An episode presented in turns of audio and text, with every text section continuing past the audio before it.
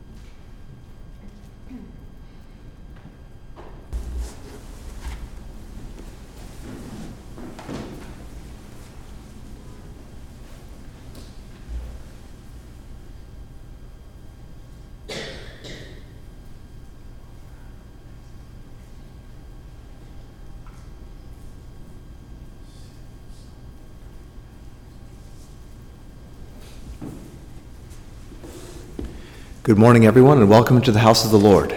Are there any greetings or announcements for the church? Brother Greg and Sister Nancy are still in Windsor, but they extended greetings. Thank you. They hope to return this week. Thank you. Brother Greg and Sister Nancy are still in Windsor, as many of you are aware. Um, Sister Nancy's sister Darlene passed away from cancer uh, just a few days ago. Um, they did mention specifically during prayer meeting that they're thankful for all the prayers that have been offered on her behalf and also on the behalf of the family, and please continue to keep them in prayer as they grieve. My sister and I are planning to be in Vista, California uh, next week, and we'd like to bring church's greetings. Please extend our greetings, and Lord be with you as you travel to Vista.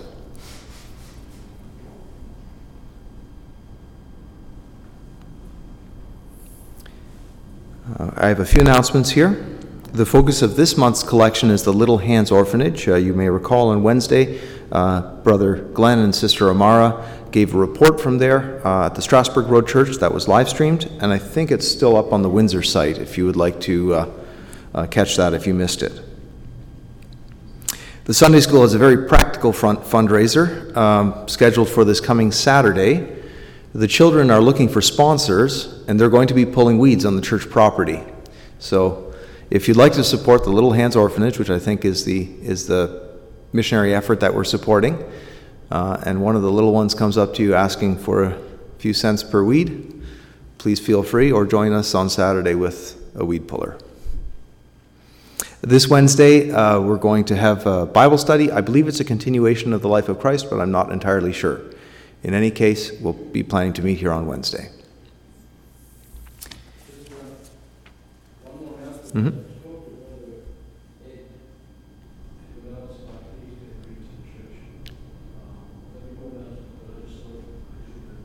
Thank you. Brother Edwin did call Brother Doug over the phone and extended greetings to the church. Please keep him and Sister Sophie in prayers. Uh, her condition has not changed from what I understand. She's still in the hospital in, Otto, in Oshawa General and generally unresponsive at this point. Also, I haven't seen, did he come, did anyone see uh, Joey coming today? He was supposed to be here this morning, but uh, he drove all the way from Vancouver because of, um, couldn't fly because of the vaccination. He drove all the way from Vancouver, he got ahead, ahead from yesterday, and uh, I went to see his Sister Sophie. Uh, Sister Sophie is uh, not responsive. So keep them in prayer, both of them. I hope Lord willing, uh, things is developed next week. Hope we're able to have COVID. I'll repeat those announcements so that people can catch that. Um, Sister Sophie's son, Joey, uh, drove cross country from BC here to be with his mother and brother Edwin, and uh, he's he's arrived already. He was supposed to be in our church this morning, but I'm not sure what the situation is right now. Um, as I mentioned before, Sister Sophie is still um, unresponsive. Uh, Sister Barb, who is of course a close friend of the family, uh, is going to be traveling up from Windsor uh, next week to help Brother Edwin uh, get some things uh, squared away. So, again, please keep uh, both Brother Edwin and Sister Sophie in your prayers. That's all the announcements that I have.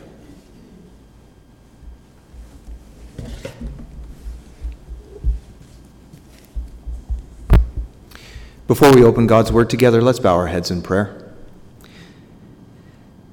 Heavenly Father, on a beautiful Sunday morning, we're so thankful that we have the opportunity to gather together in Thy house and Thy place of worship here to seek Thee and to worship Thee in spirit and in truth. We ask for the presence of Thy good and Holy Spirit to be among us now as we would look into Thy Word. And we pray that Thou wouldst be our unseen guest here and that Thou would speak to the hearts of all those that are gathered here. Be with those that are going through difficulties. We're especially mindful of Brother Edwin and Sister Sophie at this time and their medical crisis that they're going through. Be with them, Heavenly Father, and watch over them. Provide for their needs according to Thy will, and help us also to be willing hands and feet uh, in service of Thee. Be with those that are going through difficulties, Heavenly Father, those that are persecuted, especially our brethren in the Ukraine. Be with them, Heavenly Father, and keep them, and let them, let them continue to be a light and an example to those in that corner of the world. Be with us now. We pray these things in Jesus' name. Amen.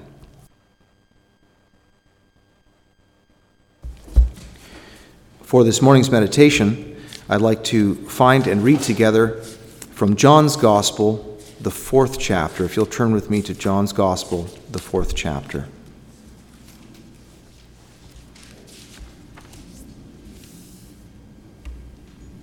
This is a very familiar passage, but uh, two weeks ago when we had our Bible study here um, on Wednesday night, uh, Brother Zoran um, was leading the discussion and he was using some of these same scriptures.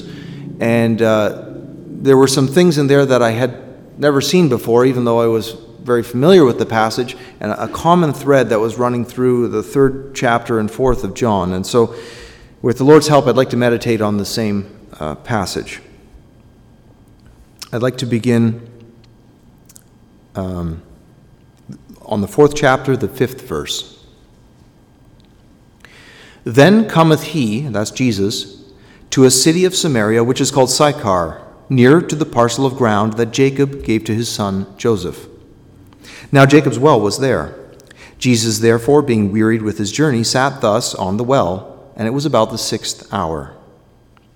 There cometh a woman of Samaria to draw water. Jesus saith unto her, Give me to drink. For his disciples were gone away unto the city to buy meat. Then saith the woman of Samaria unto him, How is it that thou, being a Jew, askest drink of me, which am a woman of Samaria? For the Jews have no dealings with the Samaritans. Jesus answered and said unto her, If thou knewest the gift of God, and who it is that saith to thee, Give me to drink, thou wouldst have asked of him, and he would have given thee living water. The woman saith unto him, Sir, thou hast nothing to draw with, and the well is deep. From whence then hast thou that living water? Art thou greater than our father Ab- Jacob, who, which gave us the well, and drank thereof himself, and his children, and his cattle? Jesus answered and said unto her, Whosoever drinketh of this water shall thirst again. But whosoever drinketh of the water that I shall give him shall neither shall never thirst, but the water that I shall give him shall be in him a well of water springing up into everlasting life. The woman saith unto him, Sir, give me this water, that I thirst not, neither come hither to draw.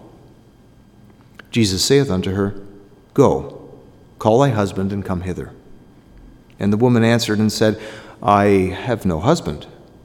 Jesus saith, said unto her, Thou hast well said, I have no husband, for thou hast had five husbands, and he whom thou now hast is not thy husband.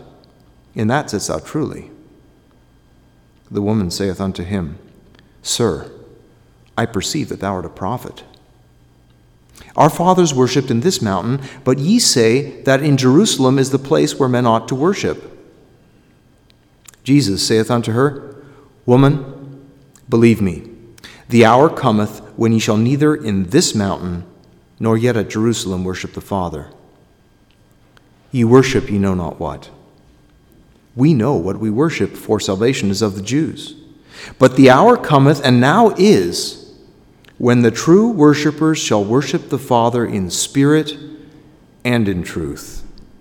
For the Father seeketh such to worship him. God is a spirit, and they that worship him must worship him in spirit and in truth. The woman saith unto him, I know that Messiah cometh, which is called Christ. When he is come, he will tell us all things. Jesus saith unto her, I that speak unto thee am he. And upon this came his disciples and marveled that he talked with the woman, yet no man said, what seekest thou? or Why talkest thou with her? The woman then left her water pot and went her way into the city, and saith to the men, Come, see a man which told me all things that ever I did. Is not this the Christ? Then they went out of the city and came unto him. In the meanwhile, while his disciples prayed him, saying, Master, eat. But he said unto them, I have meat to eat that ye know not of. Therefore said the disciples one to another, Hath any man brought him aught to eat? Jesus saith unto them, My meat is to do the will of him that sent me, and to finish his work. Say not ye, There are yet four months, and then cometh harvest? Behold, I say unto you, Lift up your eyes and look on the fields, for they are white already to harvest. And he that reapeth receiveth wages, and gathereth fruit unto life eternal, that both he that soweth and he that reapeth may rejoice together. And herein is that saying true one soweth, and another reapeth. I sent you to reap that whereon ye bestowed no labor. Other men labored, and ye are entered into their labors. And many of the Samaritans of that city believed on him for the saying of the woman, which testified, He told me all that ever I did. So when the Samaritans were come unto him, they besought him that he would tarry with them and he abode there two days. And many more believed because of his own word, and said unto the woman, Now we believe, not because of thy saying, for we have heard him ourselves, and know that this is indeed Christ, the Savior of the world. I've read until the 42nd verse. May the Lord bless the reading of his word. Let's kneel to pray.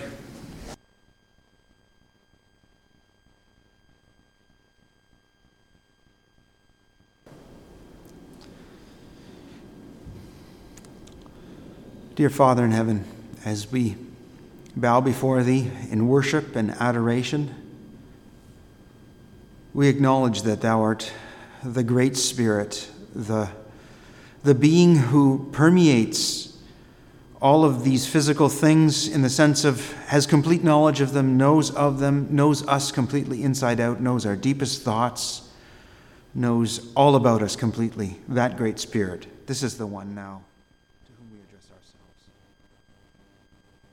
Dear Father, we realize that there is no other way to approach such a being other than in complete and utter truth and with our spirits completely open to be receptive to that great Spirit. Dear Father, we wish to worship Thee this hour. Whatever we may think about ourselves, our most pressing needs, our biggest and deepest questions, dear Father, we realize that we must lay them aside and hear from the Master Himself. Hear from Jesus Christ, the Son of God, who has come forth from the Father, who is part of that Godhead, who displayed perfectly the nature, the complete nature of God, to hear His words this hour, to hear those words of truth. Dear Father, and those of us that know Thee, those of us that have walked some ways in the, in the dust of the rabbi, dear Father, we know too also that this hour is to take in so that we may do Thy will, so that we may do the will of Him that has sent us, that we may be completely used of Thee and thus utterly satisfied. Dear Father, help us too, those that know Thee, to receive this hour so that we may go and do. Dear Father, this hour we pray for our friends outside of Jesus Christ, those that keep coming to that well, keep drawing forth and are not satisfied, those that realize, that have an inkling that this is not all that they were designed for, that have a trail of broken relationships, of broken experiences behind them. Dear Father, we pray for them this hour as they sit at this quiet moment, maybe metaphorically in the heat of the day of their lives, where things are suddenly still. Dear Father, we pray that that word could penetrate their hearts too, that they could realize that this is indeed the Christ, the one that should come, the Savior of the world, the Savior of their own very souls. This is a special hour. This is a precious hour, dear Father. Not because of us, not because of our church, of this physical building, or anything that we can bring, but because of that great Spirit, the Holy Spirit, who is present now to speak to hearts that are open, that are willing to receive. Dear Father, we pray for the, the servant that is to speak the physical words, that is to utter the words that need to be spoken, the words of truth. Pray for his needs, dear Father, as he utters these words, that they would be words of spirit and of truth. We pray for those that couldn't be here physically in the hearing of thy word. We pray for their needs too.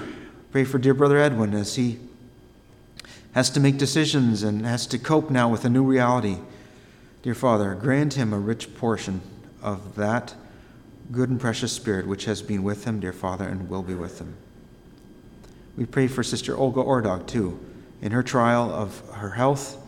Strengthen her, dear Father. Physically, we ask for healing for her according to thy will, dear Father, but we ask for also an outpouring of thy Spirit in her life, too so that she also could be victorious.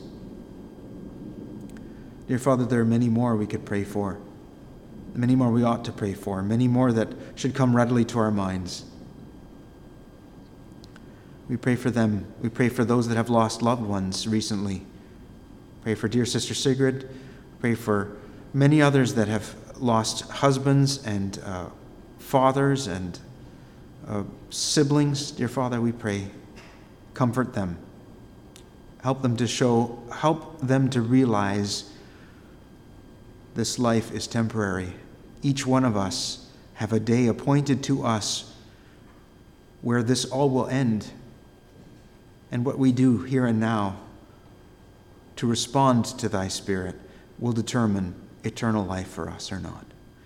Dear Father, we pray all these things according to thy perfect, thy precious will. We pray that the words of thy Son would be proclaimed this day, that we would work. We know the field is white unto harvest, that there are many that do not know this word. We pray, dear Father, that this day they would be part of that harvest, that they would indeed be plants in thy kingdom. We pray all these things according to thy good and precious will. Amen.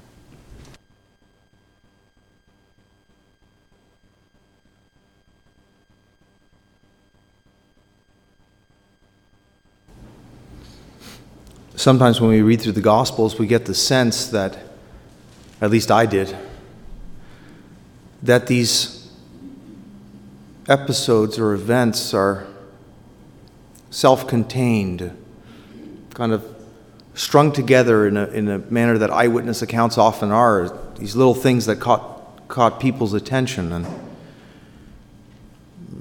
somewhat unrelated.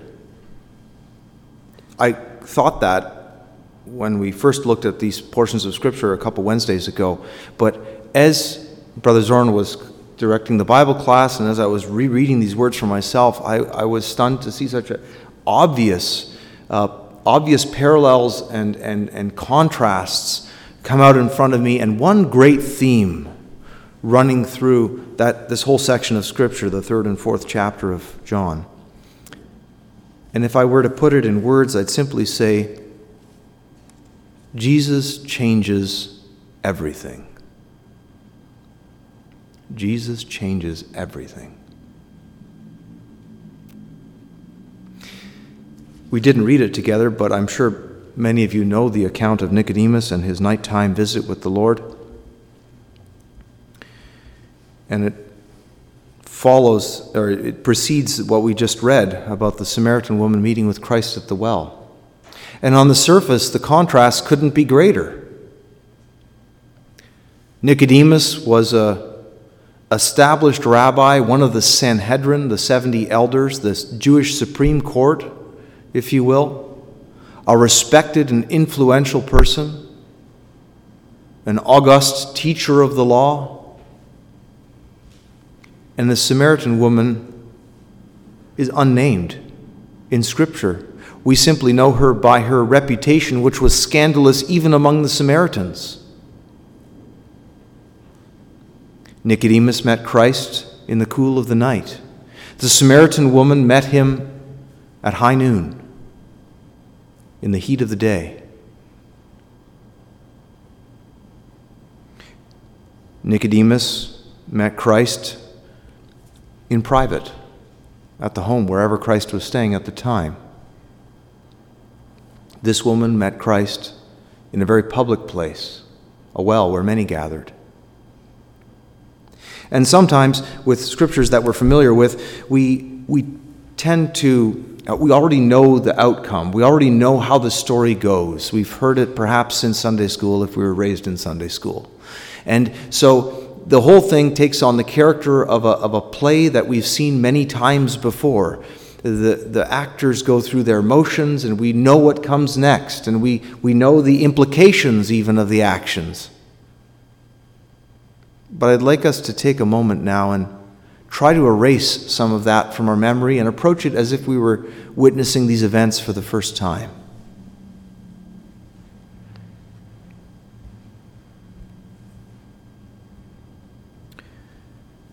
The prologue that we did not read simply says that when Jesus knew that the Pharisees had heard that Jesus made and baptized more disciples than John, then he left Judea and went up towards Galilee. And Jesus himself didn't do the baptizing, but his disciples did. And as they were traveling, instead of, as, as Orthodox observant Jews would have done, crossed over the Jordan River, gone up the Jordan on the east bank, and then crossed back into Galilee so they wouldn't have to travel through the land of the Samaritans, these um, people that uh, were at best half Jews that the, uh, the Jewish people looked down on with a great deal of disdain. Uh, J- Jesus didn't do that. He again confounded expectations and went right through the middle, and he came to a city called Sychar. And there was a well there. It was Jacob's well. It had been dug by Jacob himself originally, and people still came there for water. And there we find Jesus alone sitting on the well. His disciples had gone into the city to go buy food and drink. And I think the reason is fairly obvious. They did not want their rabbi mixing with these half heathen Samaritans. They would do their best to go into that city and find food and drink that was as kosher as they could find in that place. and bring it back to Jesus so he wouldn't have to dirty himself by associating with the Samaritans. As Jesus sits there on the well, a woman comes on the well worn path from the town to the well, probably balancing a pitcher on her head. And she comes alone in the middle of the day. This, of course, was very unusual. The women typically met in one spot in the city and would go together to the well. It was safer that way to travel in groups and in numbers, and of course, there was companionship and there was stories and, and events to be talked about. But this woman comes alone. And in the middle of the day, when it was the least comfortable time to come and do heavy work. She comes, and Jesus says to her, Give me to drink.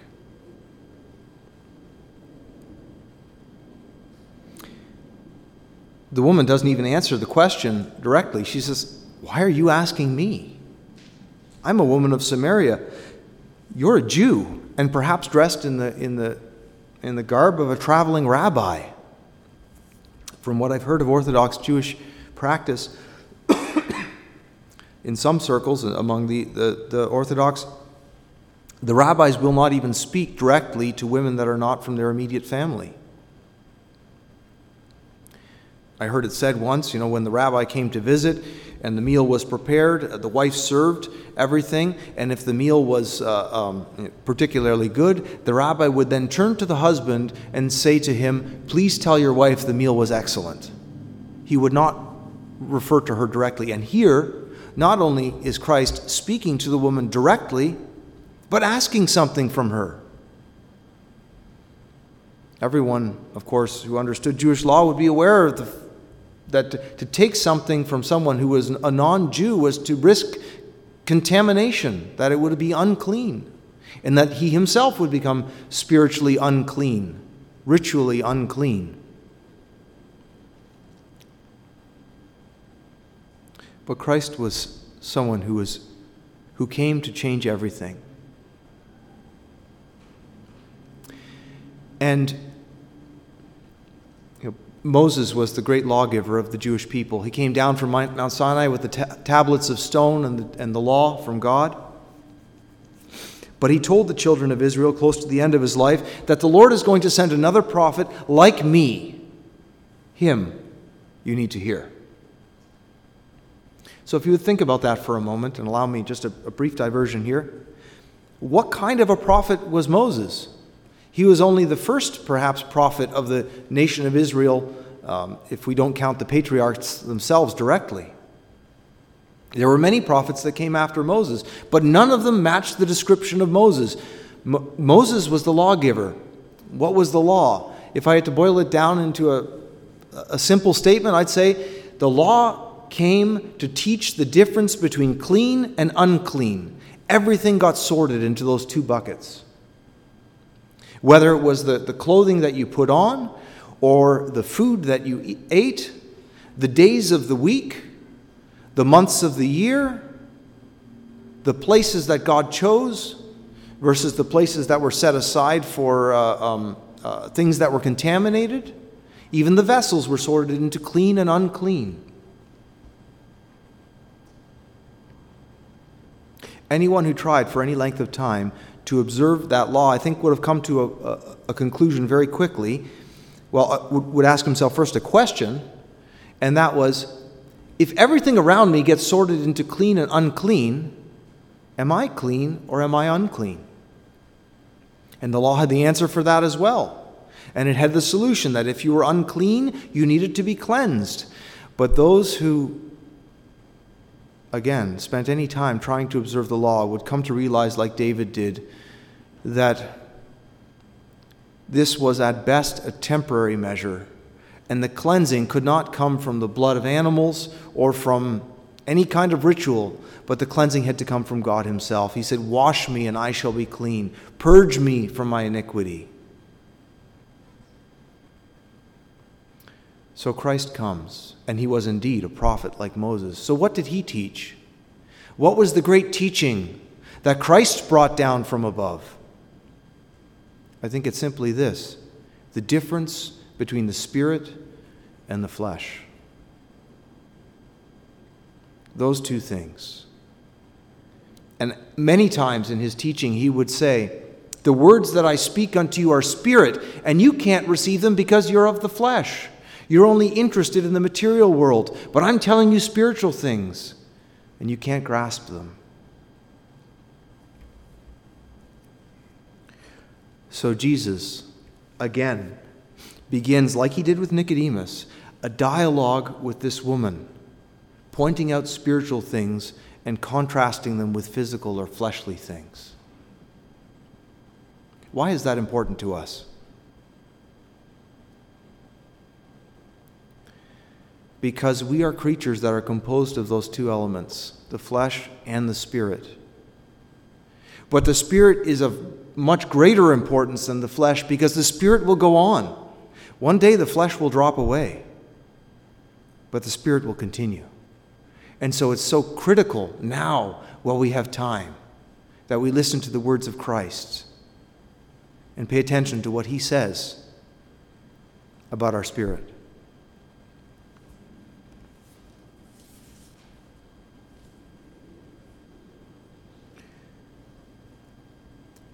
It's interesting how Jesus doesn't answer the woman's question either. She says, Why are you asking drink of me?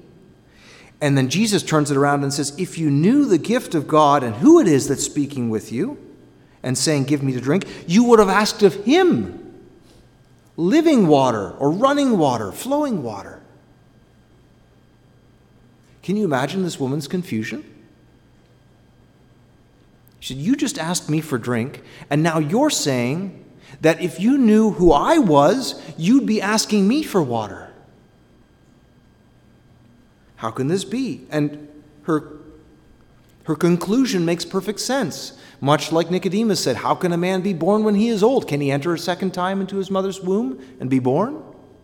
The answer, of course, is no. The woman says to Christ, Sir, thou hast nothing to draw with, and the well is deep. From whence then hast thou this living water? She says, Look, I'm the only one here with a pitcher. How are you going to give me water? The ability to give water's in my hands. And then she says, Are you making some kind of crazy claim that you're even greater than our father Jacob who dug this well? Now, here she's trying to kind of put a little bit of a twist on things to Jesus. Of course, the other name of Jacob is Israel. The Jews acknowledged Jacob as the, as the, the, the true beginning of their nation, the nation of Israel, the children of Israel. And yet, here's this half heathen woman calling Jacob her father.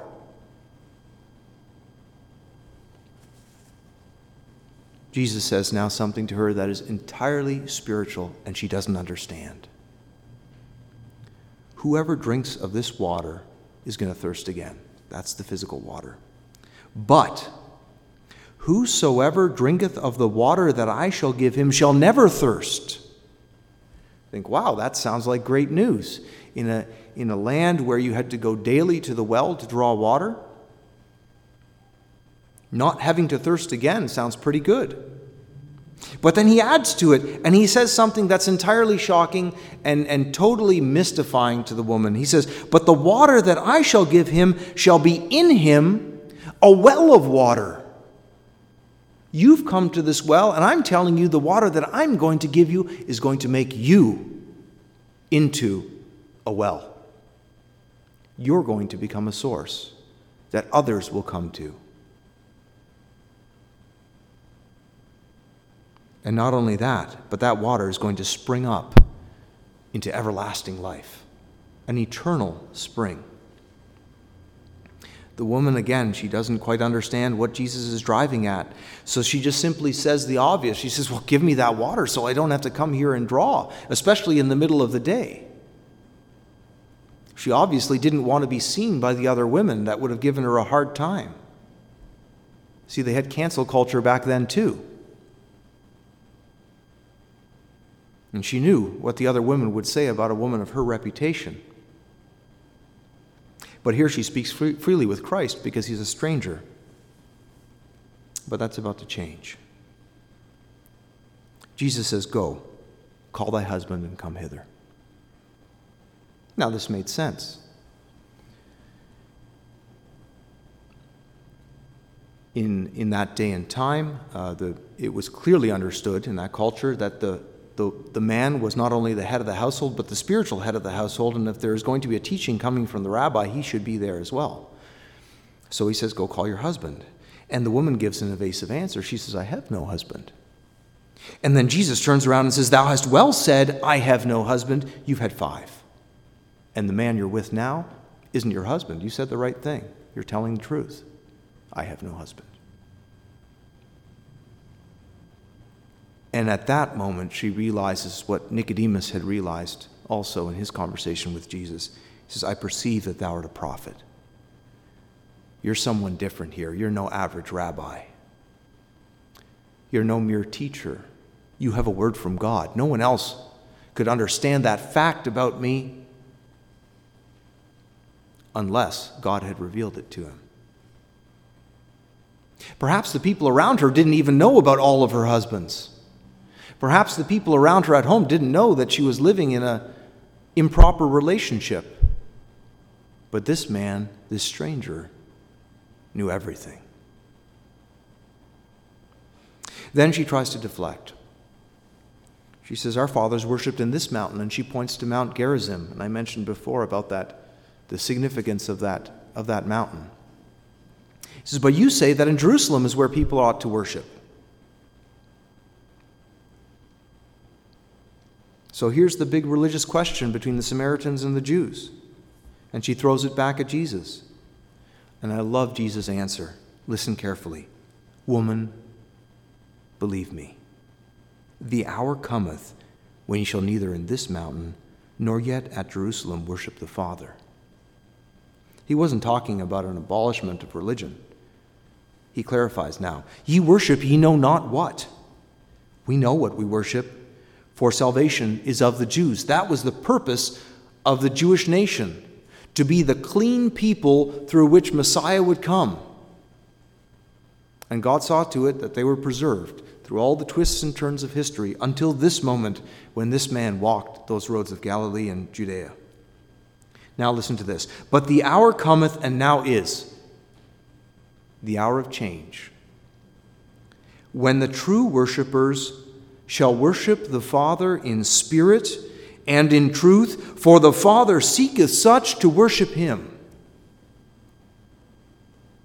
Put yourself in this woman's sandals now and think about that. You mean the Father?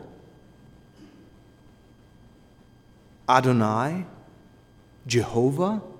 The God of the universe is seeking for people to worship him, and he doesn't care where they worship. And not only that,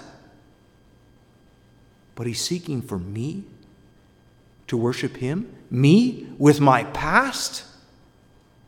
With my scandal? With my sin?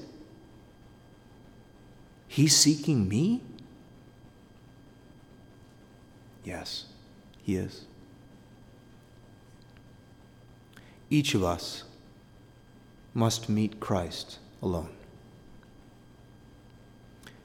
This woman realized she couldn't hide. This man knew everything about her. And so it is when we come into the presence of God, when we meet Christ alone, we must meet him exposed. There's nothing that he doesn't know. And then we must realize that what he is concerned with is us. That's why he came. That's why he seeks us out. A love so incredible, so unimaginable, that it's staggering. This woman was considered by her society the worst of the worst. And yet, the Father of spirits, the Lord of the universe, was seeking her out and had sent this special prophet. She didn't yet understand what that meant, had sent this prophet to speak to her. Not to the men of the city, not to the local rabbi, not even to the Sanhedrin in Jerusalem, but to the single disgraced woman of no significance at this well.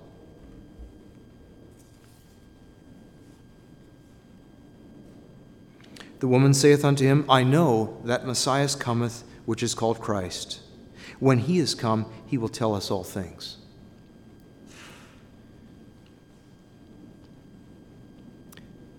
She tried, I think, to push this off. I don't know that um, her motives were wrong. It was just something too great for her. I think it's kind of similar to what I think it was what Martha said when Jesus said, Do you believe your brother will rise again? And she says, I know he'll rise at the last day. It's coming someday. One day this will all be sorted out. But Jesus shows to her that that day is today. And Scripture is entirely consistent in this. For each one of us here, that day to meet Christ is today. Today, if ye will hear his voice, harden not your hearts. Jesus saith unto her, now just savor these words I that speak unto thee am he. I'm the one. The very words he would never speak to the Sanhedrin, the very words he would never utter to the scribes. In fact, if you look through the history of Christ's life, he never admits who he fully is publicly until that final chapter of his life, his crucifixion, when he's finally taken by the soldiers, when he stands in front of the council and he knows from this point on there will be no escape. The only thing before him is the cross. Then he feels free to admit that, yes, he is indeed the Son of the Blessed. But here, the Samaritan nobody gets a peek into what's coming. I am He. Christ will reveal Himself to you if you will come alone. If you come without motive, without looking to impress somebody else, without trying to bargain with Him, if you will come to Him alone, on His terms, not yours, He will reveal Himself to you. That's a bitter lesson to learn. It took me a long time. I thought I was repenting for years. And I realized that I was actually bargaining. I was no different than the Samaritan woman, throwing up excuses, trying to make some fine distinction that I thought might have been clever, looking for some other way. We only meet Christ when we surrender and come on His terms and meet Him alone. No one to hold our hands, no one to speak for us, no lawyer or advocate. A simple meeting with Jesus alone. And upon this, his disciples came and they, they see the woman and they see Christ talking with the woman, and they're shocked, but they don't know what to say. Nobody asked him any questions. The woman simply left her water pot and went her way into the city. And if I would guess into how that looked, I think she probably ran. And the disciples were scratching their heads, I'm sure. What can this mean? Why would a man, especially a rabbi, be caught talking alone with a woman in this way? Especially a Samaritan woman. Here we see the answer, and this is where I'll conclude. The disciples asked him to eat, and Jesus says, I have meat to eat. I've got something to sustain me that you don't, you don't even know. My meat is to do the will of him that sent me and to finish his work. And then he says something. He says, Say not ye, there are yet four months, and then cometh the harvest? Isn't it the springtime? They've only just finished planting, it's nowhere near harvest yet. There's still four months until harvest. He says, Lift up your eyes and look. Look, the fields are white already to harvest. And what was he pointing at? I think it was that crowd coming from the city with the woman at the head to meet Jesus. Here was the harvest that Christ was pointing to. Now, the irony of it was this his disciples were trying to shield him from the influence of these Samaritans, to keep themselves separate. That was the important thing. Clean and unclean needed to be preserved. But Christ changes everything. He came to break down that wall, and now we see the city coming out to Jesus. Then he turns to his disciples and he has one more lesson for them. He says, One soweth and another reapeth. You know, at the beginning of this chapter, it was talking about the baptism and, and how the Pharisees had heard that Jesus was baptizing more disciples than John. And I'm sure they made political hay out of that. They figured, oh, look, here's the new teacher that's coming along, and he's more popular than the old one. And maybe the disciples thought the same thing. Maybe they thought, hey, we're on the upswing. John, your day's, your day's over. And Jesus had to show to them, no, that's not how it works in God's kingdom. In God's kingdom, we're all part of one great chain. We are spirits. We all live unto Him, as He told the Sadducees. No one that has died has ever ceased to exist. He's simply been separated from us who still live in the flesh. And so we can easily see how, like it says in Hebrews 11, where it goes through that so called hall of faith. That these are just links in a great chain of God's kingdom, right from the earliest days of recorded history, through the patriarchs, through Moses, through the prophets, and then finally through the disciples of Christ Himself. That they are laborers together, and so are we. Right down to this very day, here in this very place at this very moment. This is why these words are still alive. Their spirit they're not flesh. They don't belong in dusty books on shelves of history. They belong to each one of us today. Will you go out to meet him? Will you meet him alone? Will you open up yourself to his gaze? This isn't an exposure to make fun of you. Christ doesn't take delight in the shaming that the world does. He's seeking you to worship Him. And there are no prerequisites. All are welcome. May the Lord add whatever was lacking to what was said. Amen. Would a brother please select a hymn?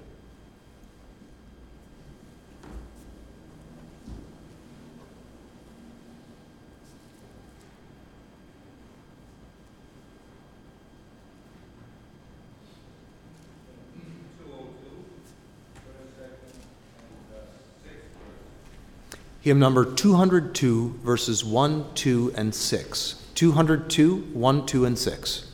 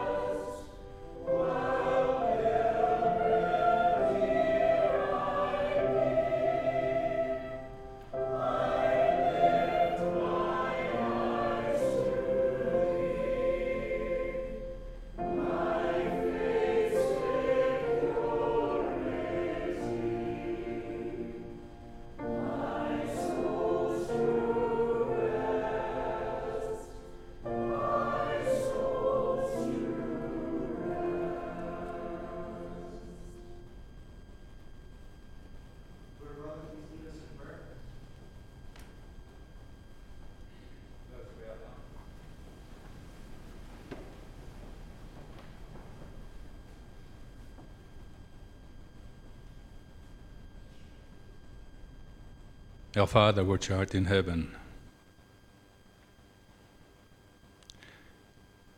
it is in this day, the Sabbath day of rest and worship thou hast ordained for the people to come to the house of prayer, to worship thee, honor thee.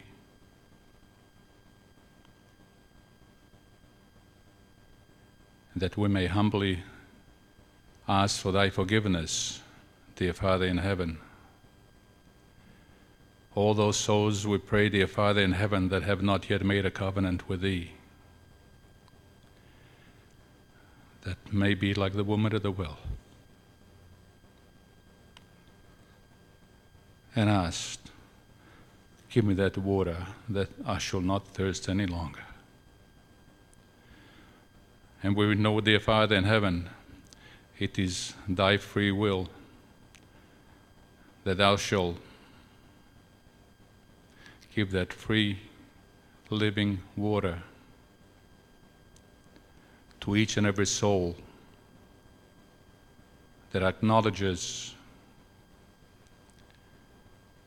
their sinful ways and come to the foot of the cross and ask for forgiveness.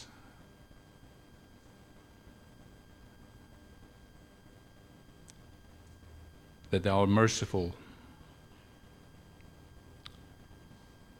and thy eternal love, which was shown on the cross at Calvary, who shed his precious blood, that thy holiness will be completed, and that thou give freedom to all those that are in bondage and a slave to inside this sinful world, dear Father in heaven. And we pray, dear Father in heaven, that those souls that have not yet made a covenant with Thee,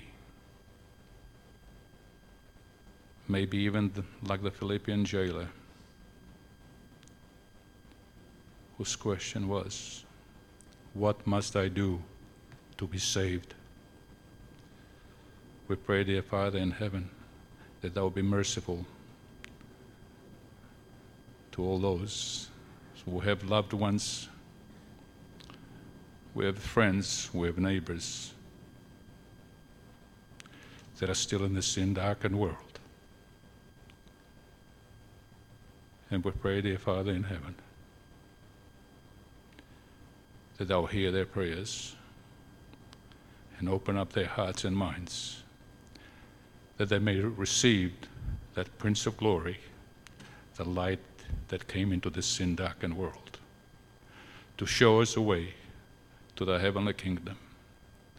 And we thank thee, dear Father in heaven, for that word of truth. Pray, dear Lord, that many have been inspired by the truth. And we pray, dear Father in heaven, that thou be with those that could not be here in this day to worship thee in spirit and in truth, who are upon hospital beds, who are at the evening of their lives, who are tormented with pain, agony, for the sister Sophia and her husband, sister Olga, all those the infirmities of the flesh, they're wearing down. That I'll visit each and every soul, dear Father, in heaven, and that Thou will strengthen each one. Uplift them, dear Father, in heaven, that they may feel Thy presence, and that Thou, that eternal God, who loves His children. We pray, dear Heavenly Father, that the message may go throughout this world in this day, wherever two or three are gathered, that they may come to a conclusion.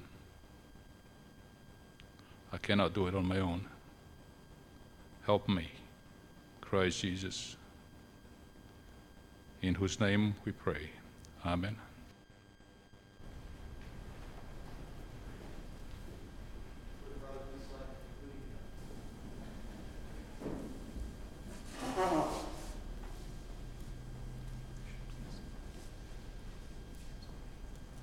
In two forty-one, the second and the third. Hymn 241, the second and third verses. Did I hear that right?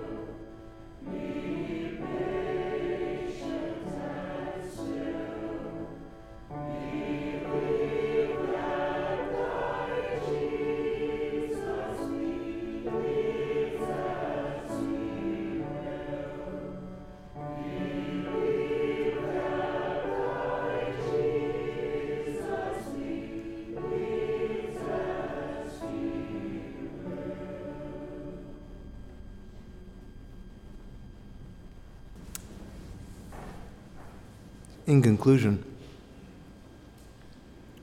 for those of us that have pledged to follow the Master, do we listen carefully to what he says to us as well? Remember what he told the Samaritan woman You'll never thirst again. But there was a second part you will be a well of water. Are we a well to others? Or are we simply satisfied with not thirsting ourselves? We found the true water, it's taken care of our thirst. But are we a well for others?